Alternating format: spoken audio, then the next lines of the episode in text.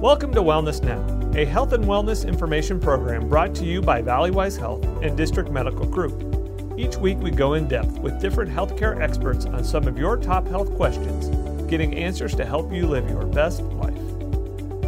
Hello, and welcome to Wellness Now, presented by Valleywise Health and District Medical Group. I'm your host, Dr. Michael White. Substance abuse, also known as drug abuse, impacts people from all walks of life and can have devastating impacts on that person as well as those around them. So, how can we identify the warning signs in time to get help? Joining us to discuss this important topic are two guests, Dr. Alicia Cowdery and Lawrence Thomas. Dr. Cowdery is a district medical group psychiatrist and outpatient medical director for behavioral services at Valleywise Health.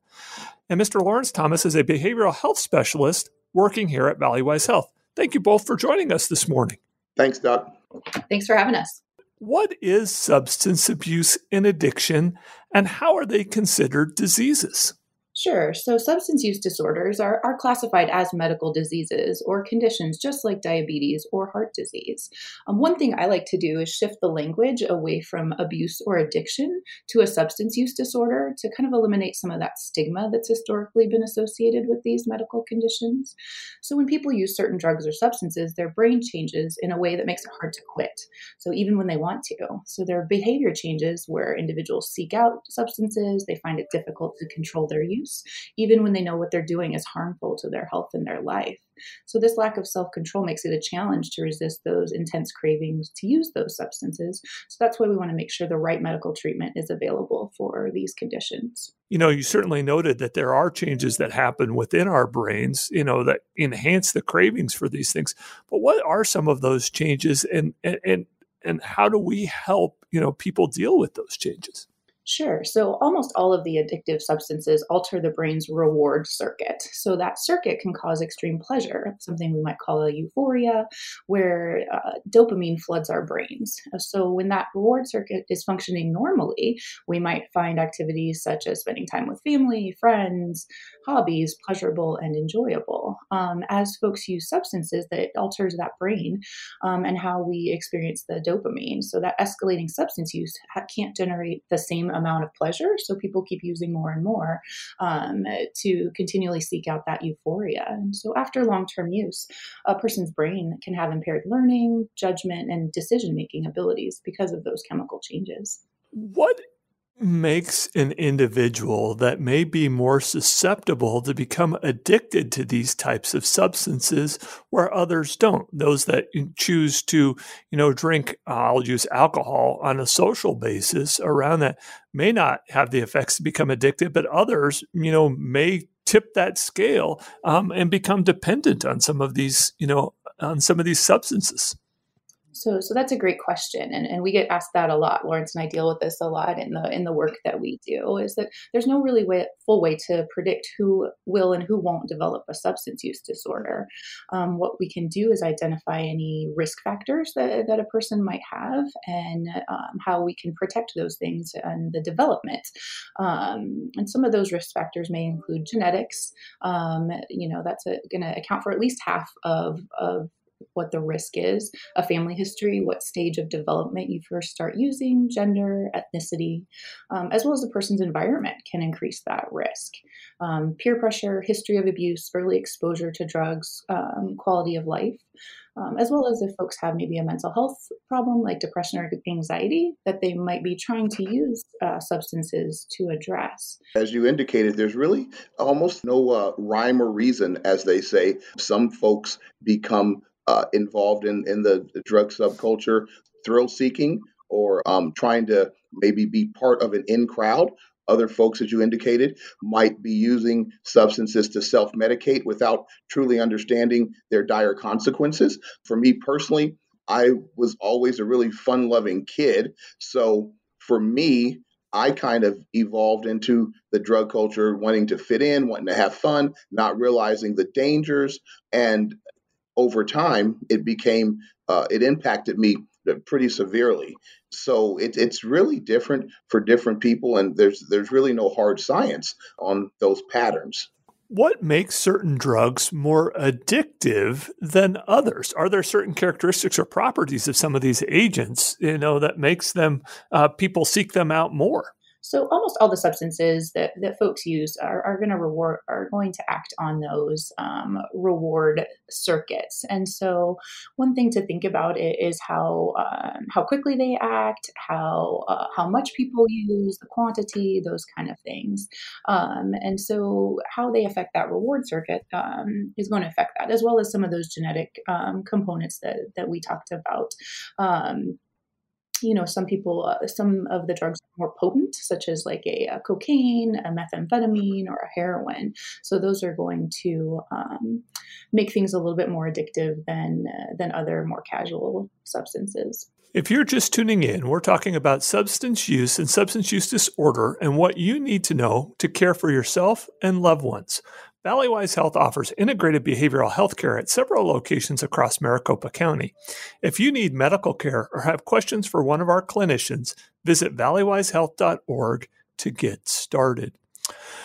Lawrence, when you're seeing folks within our clinic, can you get addicted even after just occasional use of some of these agents?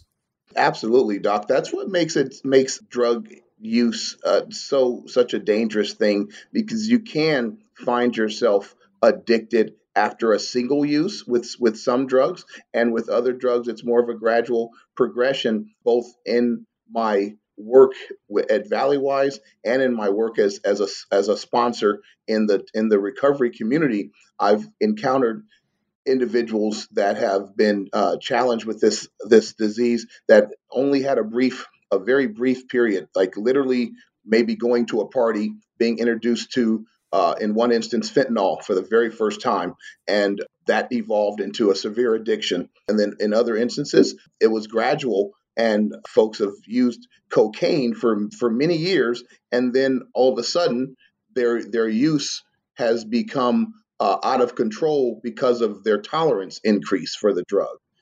So as I said, it's like really no rhyme or reason. It's such a such a dangerous thing. So my hope is to try to interdict or, or, or get folks removed from the environment or into a healthier environment as soon as possible since since there's really really no way to determine what the outcome could be Absolutely. And I think that's part of key and part of the reason that we want to discuss this topic. Or what are some of the most commonly abused or addictive agents that you all see in your practice that you're helping patients recover from? So, some of the most common things that we see um, are nicotine. Um, obviously, that's a pretty easily accessible in the community. Um, alcohol uh, as well, um, marijuana, um, and painkillers um, are, are, things that we commonly see here in Arizona. We also see a lot of methamphetamines being used, and uh, and and lots of other, you know, kind of derivatives of some of these things. You'll hear people talking about blues, which are fentanyls that are that have been more prevalent in the community more recently. But those are some of the substances that we typically see and we typically treat. Does the age of first use have an impact on whether somebody may become addicted or not? And does it make it more of a challenge if somebody were to start using these substances earlier in life? Sure, I think it can definitely matter, but everybody's situation is also unique. Um, you know, people that start drinking early at an early age are four times more likely to develop an alcohol use disorder than those who wait till after 21. You know, the, the brain isn't fully developed until about the age of 25, which means those areas about decision making, judgment, and self control are not fully working yet. So that makes teens uh, more prone to risky behaviors, including trying substances and having more risks to their brain health. But I would also say that I think each person's situation is individual, and we'll have Lawrence kind of talk a little bit about uh, about his work there. Yeah, I, I totally agree, Doc. With children, I find that in my work at the at the clinic, the kids that get involved with the the marijuana and the alcohol it usually as as you as we all know the, the term the gateway it often serves as uh, that gateway into that that subculture. Also found with working with some of my uh, older adults uh, in their 30s and 40s they'll often indicate that um, and that that have the more severe condition indicate that you started pretty with marijuana and alcohol in their early teens uh, that actually leads me into into my next question here this morning was really, you know, have things changed for your practices as we have seen, you know, legislation change in the state of Arizona? We now know that marijuana is legal for recreational use here within the state. So how does that impact professionals such as yourselves and your practice as we're moving, you know, you know, into the treatment of these substance use disorders? Loaded question. I apologize. So that one, I think, staying away from that one right now. It's its own radio show, I think, um, or two. So, since the legalization here is recent, um, many of the short and long term effects aren't fully known. If we look at some of the other states who have had legalization for a little bit longer, um, they do see, uh, you know, a, a notable effect of the legalization is increased use, which we would expect because if it's legal, people are going to use it more. Um, and some of the the bad outcomes that have happened is, you know, increased cases of people driving under the influence of marijuana, an increase in marijuana related hospital visits, um, and the number of underage users um, has increased. So even though it's legal, it doesn't always mean it's safe for everyone. Um, again that, that, developing brain under 25 it's going to put folks at some risk. Um, and heavy use of, of, marijuana can lead to memory problems learning problems attention problems. You know smoking of any kind of product can damage somebody's lungs and cardiovascular system so depending on how people are using marijuana um, and you know what's important in the in the work that i do of course is that um, marijuana can adversely affect other psychiatric conditions. You know if a person is prone to schizophrenia and they use marijuana it's increasing that dopamine um, which puts them at higher risk for developing schizophrenia, particularly if they have a genetic risk factor for that, um, as well as playing roles in anxiety and depression. Somewhat of a a philosophical question Does marijuana use and can marijuana use lead to acceleration of use of other substances that may become addictive? I absolutely believe so. I've seen it in my work, both professionally and, and personally. Yeah, and I think there's, you know, uh, there isn't a, a, ton of hard evidence, but there's lots of anecdotal evidence around that. Um, it's very rare for a person to use any of the harder drugs without first trying, you know, an alcohol, tobacco, or a marijuana. Um, so, so I agree uh, with Lawrence on that. Um, that uh, it's it's it's one of those earlier things that people can access and use. So, as we transition, what are some of the warning signs of individuals that may be starting to have challenges with substance use disorder that they may themselves recognize or we might recognize in one of our family members um, or loved ones things we typically see are going to be people using more of the substance than they had planned to. Maybe they were only going to have one beer and they had six, um, wishing they could cut down, but they can't. Um, they have strong cravings to use the substance, so they're thinking about the substance and having lots of activities to plan to get those substances. Um, and because of their use, they don't do the things that might be expected of them as far as their home life, um, their community life, their job, their social responsibilities. Um, it may decrease decline because they're using all of that time to to secure and you utilize this sub, uh, substance.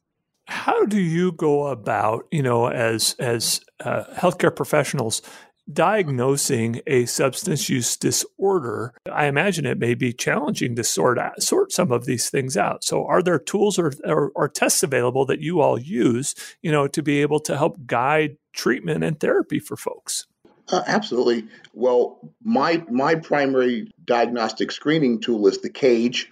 Uh, there's a couple other uh, short, brief diagnostic screening tools that are, that are very effective that'll give you some initial indication as to uh, use and how prevalent that use that use could be, and then you kind of build a plan around that based on severity, essentially. Sure, I would say you know there are um, you know as, as psychiatrists we use the, our um, our DSM five, which is our kind of manual of all of the uh, medical conditions that we uh, treat.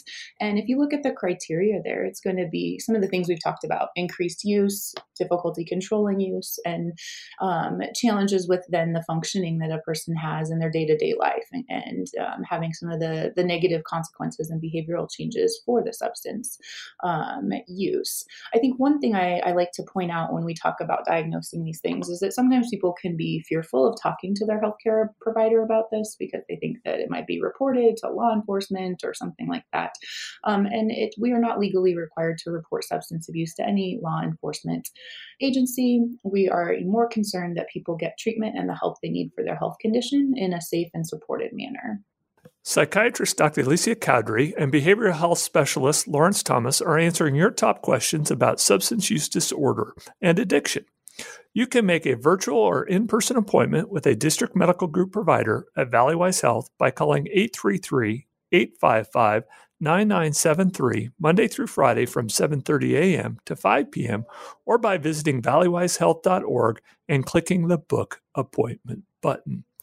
So, we've talked a little bit um, around how we go about diagnosing this, but how do we begin to have and treat individuals that may have a substance use disorder? As I imagine, it's been challenging as this has become often an integrated part of a person's life. So the treatment's going to be multifactorial and kind of dependent on where a person is in their life, their use, and and what they want for their treatment. Um, uh, from a psychiatrist point of view, there are definitely good treatments with evidence based. Um, uh, studies to show that things work for each substance. So, for some substances, there are medications that can be used to help with um, cravings, to help with detoxing from the medications. Um, so, the medications are, are, are a small uh, portion of what's available, but there's also a, a variety of therapeutic interventions. Um, that's a lot of what Lawrence and his team does. So, Lawrence, you want to tell us about some of the, the therapies that you provide? Oh, absolutely. Cognitive behavioral therapy is a key inter- intervention interventive modality that we utilize. Motivational interviewing to kind of kind of level set to determine where a person is in terms of their willingness and motivation and, and capacity to to um, address the challenge. Uh, those are two of the the, the primary uh, CBT uh, motivational interviewing, um, uh, oftentimes just uh, just supportive counseling to uh, let folks know that they're not not going through this challenge alone. It is one of those challenges that has stigma attached to it. Um, so uh, there's a reluctance often to uh, disclose to family and loved ones. so letting folks know they're not going through this alone, let them know that, as Dr. Cowdery indicated earlier, it's not a bad decision you made, but a, a condition you're struggling with, and you have support and uh, compassion to, to, to work through it. There's also, I guess you would call the non clinical interventions uh, like the 12 step community. There's also alternatives to 12 step recovery, like um, the harm reduction model and rational recovery. Uh, which kind of is uses the model of 12 step recovery, but kind of removes some of the components that people have found over time to be I guess a lot of folks think that uh, the 12 step recovery might have too much of a, say, a religious component to it. So, rational recovery takes the 12 step model and the principles, but moves that piece out of it that folks might might struggle with either because of their upbringing or just uh, how they how they view the, the spiritual component. So all those methods are effective. You talked a little bit about one of those first steps in all of this is that uh, detoxification or detox process. Tell me what detox is and, and what we're looking for and we're going for um, as clinicians as we have somebody undergo that process. So, sure, the detox is a process of the substance leaving a person's body. So, this is going to be different for different people um, based on the, the amount of substances they're using, the type of substance they're using, um, and how that substance gets eliminated from the body. Um, so, uh, and then, you know, depending on the substance, they can be safer or easier to, to come off. Um, some last longer in the body, some make it longer, some are uncomfortable, and some are not. Um, so the ones that, that we, you know, worry about the most are going to be um, alcohol and benzodiazepines because those are the ones that require medical treatment um, and can be deadly if a person decides to go off of them on their own. Um, the other substances, when people are coming off of them, such as like an opioid or heroin, um, are going to like feel more uncomfortable but are not deadly. Um, but people experience them as, as, very challenging, and so that's why I always encourage people um, when they're going through a detox to go through a medical detox so that all of the supportive medications and therapies therapeutics are available to make that process as comfortable as possible. And I think that's an important thing to recognize, you know, around this is, you know, your body become can become dependent on some of these substances to function. And if you have made the choice that you are trying to get these out of your life, you know, around that or making the choice to get off, it's important to talk with, you know, your healthcare provider around this to be able to make sure that we're doing this safely. How I know this this is, you know, uh, again, probably a variable question, but how long does it take for somebody to detoxify and these symptoms of withdrawal? How long might they last as somebody is made the choice to, you know, remove these substances from their life? And that's going to be a variable question also, depending on on the type of substance, how much somebody has used. So each of the the substances has their their own time, and then actually, what is the component of the medication. You know, sometimes you don't, or I'm sorry, of the substance. Sometimes we don't know exactly know what is in the substance. If a person is buying it off the streets, there may be a combination of things. So um, most people go in for a med. If you go in for a medical detox from a substance, it's going to be, you know, at least five days. May take longer than that, um, depending again on the the substance, the amount of use um, how long a person has been using, um, and then other factors that may go with that, such as other medical conditions or comorbid um, psychiatric conditions. Lawrence, as you're working with individuals or working with family members of individuals that maybe have a suspected substance use, disorder, how do you recommend that they approach that individual, you know, to be able to help them, you know, make the choice to maybe, you know, uh, remove these types of substances from their life? That's a great question, Doc.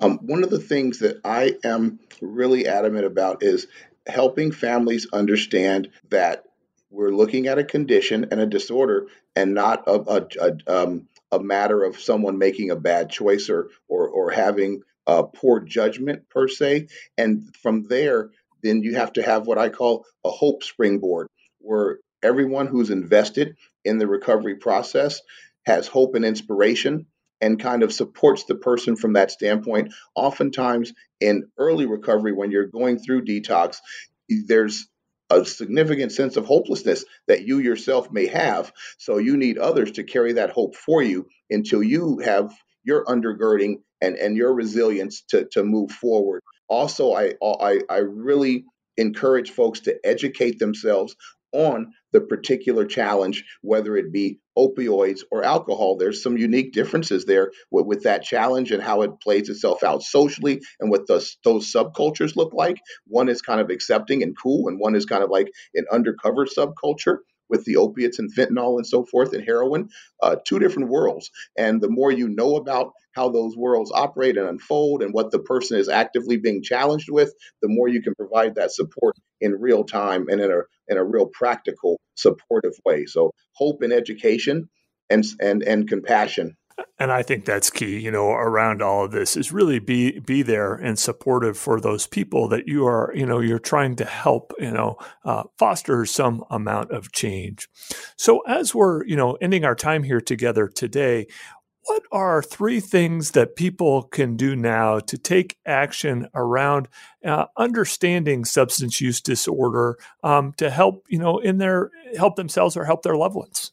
So I think the, the important key takeaways are going to be substance use disorders are medical conditions and they deserve the full treatment and support of any other medical disease, such as heart disease, cancer. Um, so any support and treatment that that would warrant without any stigma things that we need to to take away as well as looking at our own risk factors and how we can prevent um, any sort of future um, condition happening, um, as well as increasing our protective factors to, to make sure that we don't develop a disease um, like this. And then I'll I'll echo what Lawrence said about how to approach your loved one who who you suspect might have a substance use disorder. Coming from a place of compassion, establishing a dialogue that promotes change versus any sort of shame, guilt, or stigma, stigma is important. And providing that hope and support for positive health com- outcomes is going to be really important. Just uh, kind of being there for the person and just understanding that we have to reduce the stigma around it and understand that it is a medical condition and not a bad choice. Amen. Well, thank you both so much for your time today around this and really helping us understand all the stigma around um, and treating around substance use disorder. Thanks for having us. Thank you. If you missed any part of the show or want to hear something again, you can access all of our blogs and podcasts at valleywisehealth.org slash be well. Thank you again, and we'll talk again soon. We hope you enjoyed listening to Wellness Now, brought to you by Valleywise Health and District Medical Group. If you're looking for more information about what you heard today, visit us online at valleywisehealth.org slash bewell. There you'll find blogs, podcasts, and information about the healthcare providers you heard on the show. You can even book an appointment at a Valleywise Community Health Center near you. That's valleywisehealth.org slash bewell. Thanks for listening, and we hope you'll tune in again soon.